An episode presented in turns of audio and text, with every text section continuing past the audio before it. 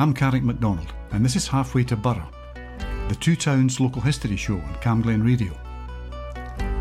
This programme is the first in a three-part series called Common Threads, and includes interviews with some of the members of the Busy Bees Craft Group, which meets every week in Rutherglen Hall. Poet, artist and photographer Christina Malarvizhi-Carroll has been a member of the group for the past eight years. She asked some of her fellow members to tell her how they learned their craft skills, what new skills they've learned within the group, what sort of things do they make, and whether the skills they have have been passed on to younger generations. Christina also explored with them what they felt were the benefits of being part of the group. These interviews were recorded early in twenty twenty, just a few weeks before lockdown was introduced following the coronavirus pandemic. Despite this, women in the group continue to make use of their skills from home, playing their part in the fight against this deadly disease. We'll hear more about that later in the programme. In this first programme, we'll hear from Busy Bees members Lily, Margaret and Irene. First, Christina reflects briefly with Lily about the tradition of crafts in Scotland, before Irene tells her how she joined the group and how she learned her craft skills. I think it's a Scottish tradition of, if, if we look back historically in Scotland, there's always been something being done with oh, fabric I, and, I, and, and wool, and I, you know, we're, we're, that's our country, and the, the weaving, the weaving and the twirling. How long have you been coming to the Busy Bees Group? Um, about eighteen years. Mm-hmm. We, we were one of the original, I was one of the original, but I started up at Cranhill uh, Community Centre. Mm-hmm. We were Betty and Ruth and Lily and Lily's friend Ellen, so I went to the... So it's been going about nearly... seventeen, maybe yeah, longer long than that, long, long time. How did you begin those skills? Who taught you them? My father taught me to sew. And then I went on to become a machinist and an overlocker and a jack-of-all-trades. So, so through the years... Who taught your father? I don't know, never asked him that question. He bought my mother a sewing machine, and I've got it in the house, and he actually taught me to sew on it. Is it a Singer? It's a Singer. It's about sixty year old. First of all, um, my granny, who was in Vinegar Hill, she down taught me how to sew. She had a wee hand Singer machine, which was my great granny's machine. I now have that. It's nineteen oh seven, and it's in perfect working order. She taught me to make a straight line and then how to make a wee penny, and that was her teaching me to sew. This is Margaret telling us how she learned to sew and to knit. My other granny taught me how to knit, and that's how I learned how to knit and sew. What age were you, would you say, when you were I think I was four when I started four. sewing, and I think I was four when I started knitting. So, Lily, how did you begin to learn crochet or sewing or all the craft skill that you had? Well, in the, the crocheting or sewing, my mother taught us when we were about five. Right. And who taught your mother? It must have been her mother again, you know. You think so? Aye, aye, because uh, that's what my, my mother did at the time, you know what I mean? She knitted the socks for my brothers, and the whole way in the heel, she just ripped it back and we've refooted them, you know what I mean? And many brothers did you have? Well? Six. Six. Six. Well, my granny that taught me to sew, there was only my dad, she only had my dad, and my mum, there was five of them, so there was four sisters and a brother. Right. So my grandma had five of them to bring up, so she didn't really sew, but she could knit, and she knitted knickers and everything, so we learned to knit knickers. Really? Um, and I laughed because there was a thing on the Billy Conway, and it was knitted swimsuits. I was going to just And we them. made them, really? She made us knit them, really? And we wore them, um, white veil baths with knitted swimsuits. So that's jump in in the bath, and jump in and it would fall down, but then that would be you. But I so It was needs must. My Grandma Brown, who was the one that taught me to knit, wouldn't give me knitting pins because they were too dangerous. But I had two nails that I found, and I was sitting playing with the nails, and she took the nails off me and said, right, okay, just yeah. joiner's nails, yeah. um, six inch or whatever it was, and I was sitting on the stairs with them, with a bit of wool, and she took them off me and she said, right, you can have them. But it is something that you have to do. So is that a skill you think your father taught you that you never lost? If he hadn't taught you that skill, how would you have found it, do you think? I always knew I could sew. sewing machine. I didn't think I could ever hand sew, which was two different things, but I learnt to hand sew at fifty, so I've never looked back. Did you make your own patterns or make up from patterns? Make How did you adjust patterns. things? I make my own patterns. Which is quite a skill.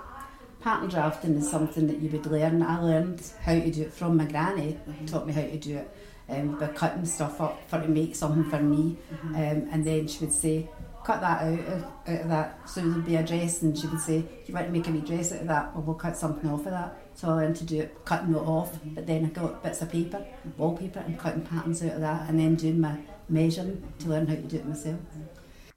People in the generation from which Lily, Margaret and Irene come frequently made their own clothes, often repairing and reusing them, mostly for economic reasons, as Margaret tells us. It was needs must, it's needs must, and that's no change from the thirties, the forties, the fifties, yeah. right through it.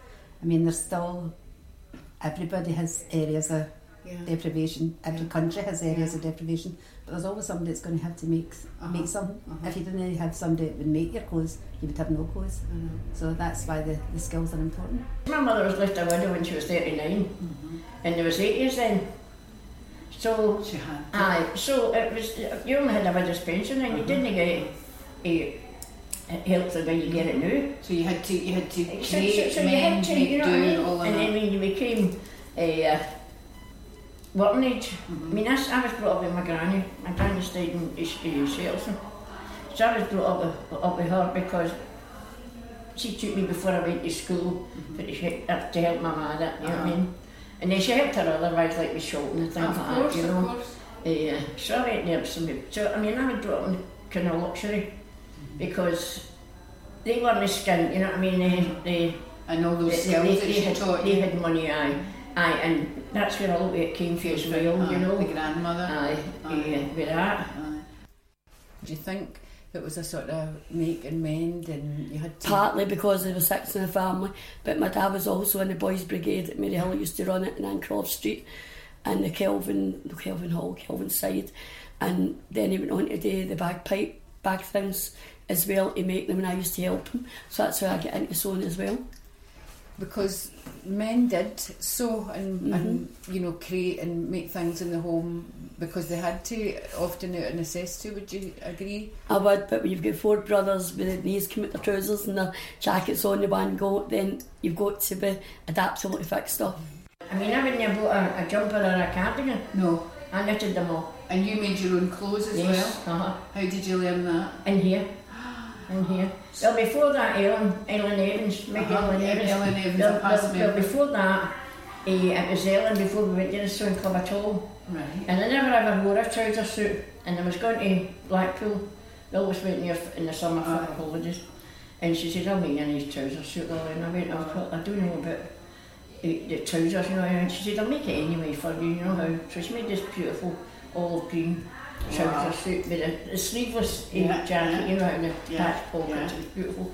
Do you know, it was a godsend because I think it rained for about eight days out of ten and the wind was howling, you know what I mean?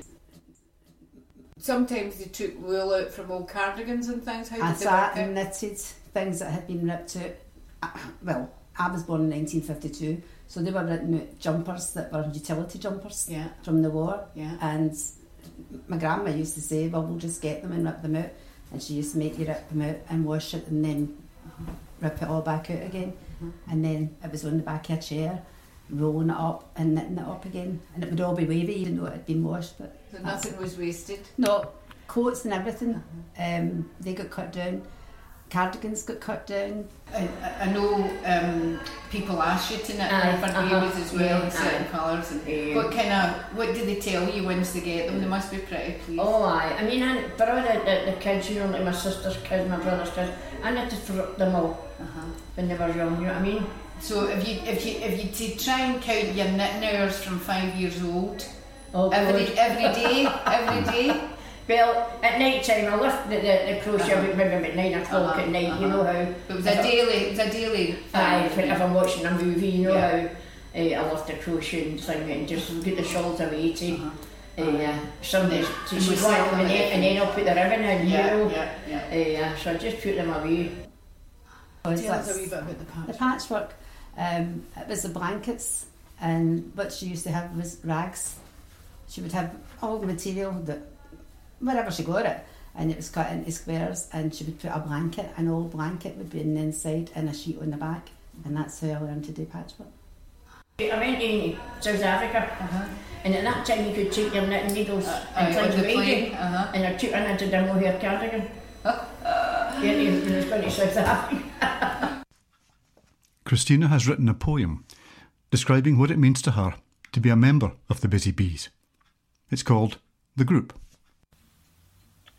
I like the company of older women, their faces, hair, slow smiles, eyes of life, ears of sound, landscape skin, talking, talking, talking, listening, listening, listening, belly laughter, inner child revealed, grandchildren, great-grandchildren, stories, making tea, sharing food, remembering dinners, loved meals of childhood, hands knitting, cutting, hooking, sewing, hands which hold the past, my past, their past, our past, emotional weaving for my sore heart. I cry less since I joined the group, in the wee small hours alone, pain is shifting, developing my creativity, my artfulness, me. Best of all, I sit amongst women, working-class women, women I know, old as the hills, beautiful, my country. I'm Carrick MacDonald, and you're listening to Halfway to Burgh, the Two Towns Local History Show on Camglen Radio. In this programme, called Common Threads, Christina Malarvizhi-Carroll is talking to Lily, Margaret and Irene of the Busy Bees Craft Group, about learning, using and passing on their skills, and about the benefits of being part of that group. Some of the women in the Busy Bees group had formal training in craft skills before they started working. Here's Irene again. Well, I started off in the Camden training in Easter House, because I was actually staying, I was brought up in Easter House, and uh, they'd done a twelve-week training course, and before you were allowed into the factory, you had to learn to thread a sewing machine with your eyes shut and do all this with lines. It was the best training ever. And then from there I went on to different places like the South Side and Shettleston and Morton, different places. I took my training and I took my sitting guilds in it. So I then became a teacher of sewing and knitting. And I'm still doing it even though I'm retired. And I love it. I couldn't not do it. Every day I'm sewing or every day I'm knitting. But when I was doing my training, I was going back in time to how my granny taught me. Uh-huh. And although I was trained as a tailoress and I'm a kilt maker, it was a different thing from doing t- tailoring to doing a kilt. Mm-hmm. So, and I thought, well, I had nothing else to do but just sit down and do the kilt the way I thought I had to do it, but it was wrong. But now I do them. Before Margaret qualified and began teaching craft skills, she had a previous job in which she had to employ a skill the same as one she uses in sewing and knitting. I was a wages clerk in a big industrial, right. um, I worked for Weirs in Cathcart and I worked for Weirs, but I was a wages clerk, yeah. So my sewing was something that I'd done outside. Right. Uh-huh. So I was um, clerically minded and yeah. I always worked with my brain, uh-huh. doing numbers, yeah. So the sewing and the knitting always came back to that, yeah. as well, because you had to work with numbers with that as well. Lily began her working life at the Govencroft Pottery in London Road, before doing her bit in World War Two. Would, would you like to have been a clothes designer or something? You have got a lot of talent now. Well, I'm a pottery. I'm really? a pottery. Uh-huh, uh-huh. How did that come about? Oh, I worked there when I was fourteen. Really? Where was Can, that? Uh, out Auchenshire. No one's the best, but so, it's houses that's there now, uh-huh. but you know, one's the best cemetery, uh-huh, uh-huh. just the other side of the street. And was that your first job from uh, school? fourteen, uh-huh. Oh, and I'd done two and a half years in a landowner. My goodness. I was seventeen, I was nineteen and a half. And when you were in the land army, were you still crocheting or sewing or doing something? Oh aye, oh aye, oh aye. Using experience built up over many years, Margaret finds her skills in great demand out with the group. So I've got weddings booked for two years' time. I've weddings booked for twenty twenty-one, twenty twenty-two. So I've got a wedding in July this year, um, the tenth of July, and I've got four kilts to make for that, the bride's dress, four bridesmaids' dresses, two wee page boys and a wee girl. That is some skill level, Margaret. I can only applaud you. Wonderful. So, and, Wonderful. And the, the wedding's in Canada. So I've got a wee journey ahead of me. Sharing skills and learning within the group is a big part of what they do. Here's Christina.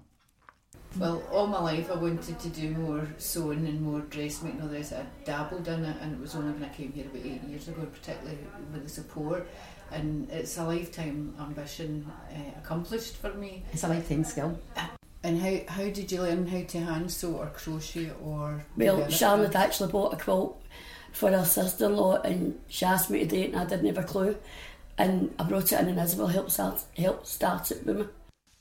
As well as the traditional ways of learning and passing on skills, the internet now provides a growing resource of practical tuition. There's YouTube, yeah, and that's that's a wonderful thing because, yeah. I mean, I can crochet a wee bit, but there's things that something I think, well, I don't know how to do that, but I'll go into YouTube and I'll find how to do it, and I'll ring back and I'll go back in it and I'll go back in it till I get it and learn. Do you think also, I mean, I'm like yourself, I don't use patterns a lot because I'm slightly dyslexic, so I, I kind of find my own way through things, but in another way it allows you a certain amount of creativity. It does. It's no, if you don't finish a thing, and if you can't quite manage it, it's no getting up, it's just persevering with it. You know you've tried your best, so there's always an alternative route or somebody else can help you. Mm. So that's where you go, I need help, and the help's in the, in the group. Some of the skills that you've got and I've seen you doing is like the crocheting, the, the, the hats for the praying babies, the blankets for the babies at the hospital. Tell us a wee bit more about that, how long you've been doing that and where all that work goes. Well, I started at twelve, my granny showed me to crochet, but I can't read a pattern, which is, I think it's a disadvantage, but it's an advantage in a way because people can show you how to improve on your skills. Then I went on to do crocheted mats, and then when I get into it, when I started coming to sewing class, I started learning from other people that I could take it up a level and get better at it, which I have done. Then I started doing baby mats for the, the premature units, crocheted, plus baby blankets, because I wanted to give something back. Right. Because I'd um, not too fine a point, I had some health issues mentally, yeah, so yeah. This is how I get into this, so yeah. I wanted to give back because I knew I had skills, yeah. And that's my way of getting back. Take a minute. And when when you make your shawls, which are pretty fantastic, the baby shawls, where do they go and how many do you think you've made over the oh, years? I couldn't count them. Hundreds? And they've been all over the world. Hundreds? Aye, oh easy, yeah. easy. I brought another two in this morning. And where do they go all over the world? Oh, well, I've been in Australia, mm-hmm. uh, America, yeah. You know what I mean? Tell us a wee bit about those wonderful quilts that I watched you making that you sent to America. Oh, well, I've done the Stars and Stripes one. I bought it off eBay because I wanted to learn to hand sew it. So I done it for my Auntie Jean because uh, that was my mummy's, uh, my daddy's sister-in-law, mm-hmm. And they emigrated to America when, but when I was about seven. And I wanted to do something nice, so I done a crocheted mat with Arizona colours in it, with the mushroom and... And then I'd done the Stars and Stripes and sent it to him. Quite a high level of technical expertise. how, how Just plain stitching. Did you, did you teach yourself that? Aye. That's quite amazing. I can machine, so that's part of your advantage. Mm-hmm. But you don't tell everybody what you can do because everybody just chunks. As we've been hearing, women in the group make and donate mats, blankets and shawls for premature babies. These are sometimes given anonymously to hospitals, as Irene tells us. There's, all, there's a lot of people that are doing more stuff. They don't get recognised because they don't know about it. There's people handing it and getting into the, the prema unit in different hospitals, but they're not recognised because they just don't know about it. Because it's like they want to do their own thing and that's yeah. it. I know at least three people in Camglen at hand knits and crocheted, but you don't know about it unless you talk about it when you're on the bus. And maybe, maybe in some ways they want that anonymity, or maybe in That's another it. way it's it's it's a it's a mutual exchange. You're doing something that helps you feel good, and you're perhaps helping people that need That's a lot it. of that. But I've support. always put in for the busy bees, yeah. So it's not for me; it's for the busy bees on behalf. But I've always done it. Mm-hmm. Anything I do is on behalf of the busy bees. And how do the hospital and the workers there react to your kindness? Well, sometimes I get a letter, and sometimes I don't, but I'm pleased with what I've done and I know I've done my best, that's it. Mm-hmm. So I can do in life. I think it's a wonderful thing that you do, and I can only praise you for that. And are the skills that the group members have being passed on to the younger generation? My granddaughter, who is now four, has been on my sewing machine, my big sewing machine, and has her own sewing machine when she was three. Mm-hmm. My other granddaughter, who's twenty-nine, was the same. My grandson was the same. Mm-hmm. So they all can do it. My kids all do it. Who else in your family sews or knits or crafts? Never. It's me. They'll come to me for the, the, the sewing and the crocheting and fixing trousers and jackets and that, because they don't really know what to do. They're, they're not really interested. So my brother and my sisters all come to me to fix stuff out with and here. I don't do it in here, I do it in the house. But it's a skill that has to be passed on. Yeah. I mean, I know folk that can't even sew a button on, mm-hmm. and I feel sad for them. I know. To end this programme, Irene, Margaret and Christina reflect on what they feel are the benefits of being a member of the Busy Bees group. And what other advantages do you think of? I mean, these groups are all over Scotland. We know there's knitting, crocheting, sewing, craft groups all over Scotland. Mostly women, but not exclusively. But I think there's a lot of advantages in coming to a group like this. There is, because if you're a bit down in uh, the, the last five years, a lot of women have lost their husbands. And if you take a bit down, at least you can phone and talk to somebody, and you can talk to them there if you're a bit down. Each person in the group sort of doesn't bring you around a bit, but you can talk, and, which really does help. So the last five years, I just wouldn't have been able to, you know, handle a lot of stuff because of the group is there to help me. The, the value for me is passing on my skills to somebody else, but for the groups, I think it's great, com- well, it's companionship for the ladies. Yeah. They all have their own skills they bring to the group. Mm-hmm. They have great friendships in the group. They have no isolation in the group, and that's a big thing. Mm-hmm. I always found it was a big thing, even a way back when I was doing it in nineteen eighty, when I started doing classes like this. Uh-huh. Um, I was in Drumchapel. Um, Strathclyde Community Business asked me to go to a class in Drumchapel, and it was machine knitting. They were knitting jumpers and selling them, you know, they were doing them for two pounds and three pounds, mm-hmm. school jumpers. And the women there all had a great time. They had no money. They were buying the wool and were just making stuff and selling it. But that was an outlet for them. It was an income for them, and it was companionship for them. I think that sets a purpose as well. We have social times, and we well, well, we, we go for days out, uh-huh. and we go for trips, and it's absolutely and amazing. That's it. And we share clothes. Everybody's always got something to give somebody. And we're sharing recipes and cooking. Uh, Oh, that's yeah. So there's a lot of, of benefits to um, this kind of group and the kind of work we do. I see it as that rippling out. You know, we ripple out to each other and then out to the community. Um, and there's if one candidate, then we pass it on. Mm-hmm. Then somebody will come back and help us and show us, mm-hmm. and then it's like a knock-on effect. And then on Landermere Day and at Christmas, we have our stall where we're selling handcrafted little works of art in many ways at very low cost to the community, so there's there's a benefit all round there in is. So many ways, and I know it's been very helpful for me too coming here.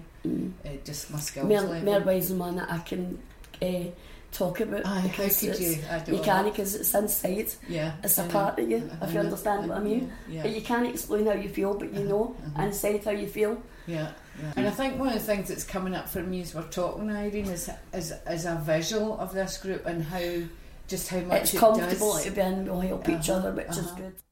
It's great. I mean, although I'm telling you what I'm doing, I'm quite a shy person. You might not believe that, but I am quite a shy person. When I'm in here, I'm, I'm Margaret who does the wee bit of sewing. When I'm elsewhere, I'm Margaret's a wee quiet one.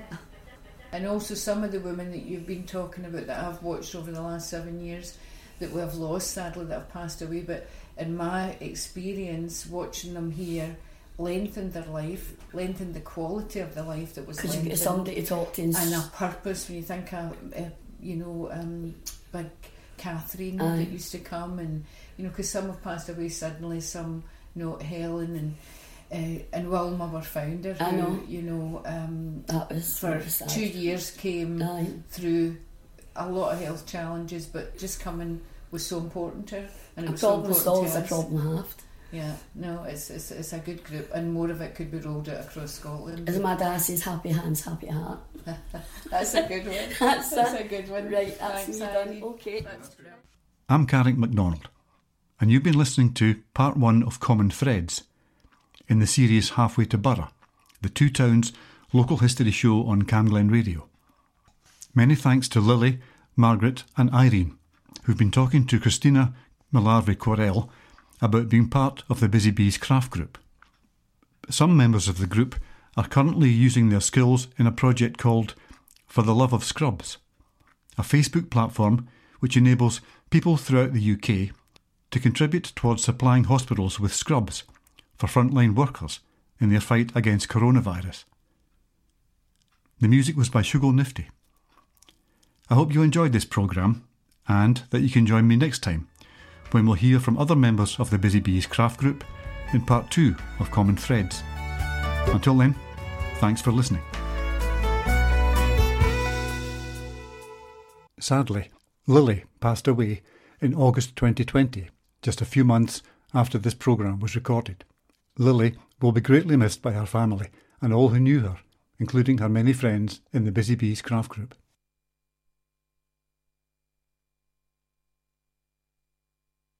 On Friday, thirty-first of March, Camglen Presents live events are back in our venue, number eighteen, Rutherglen. Get your tickets for an evening of garage rock featuring Gelatine, Middle Class Guilt, and Fat Black Cats. Tickets are seven pounds plus booking fee, and we have a licensed bar, so it's strictly over eighteens only. Doors open at seven thirty p m. Just search for Camglen Presents tickets.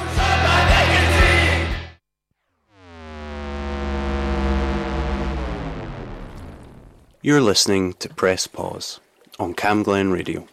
This is a programme that focuses on nature sounds to promote relaxation and mindfulness. For the next half an hour, you'll hear the sounds of Loch Venator in the Trossachs.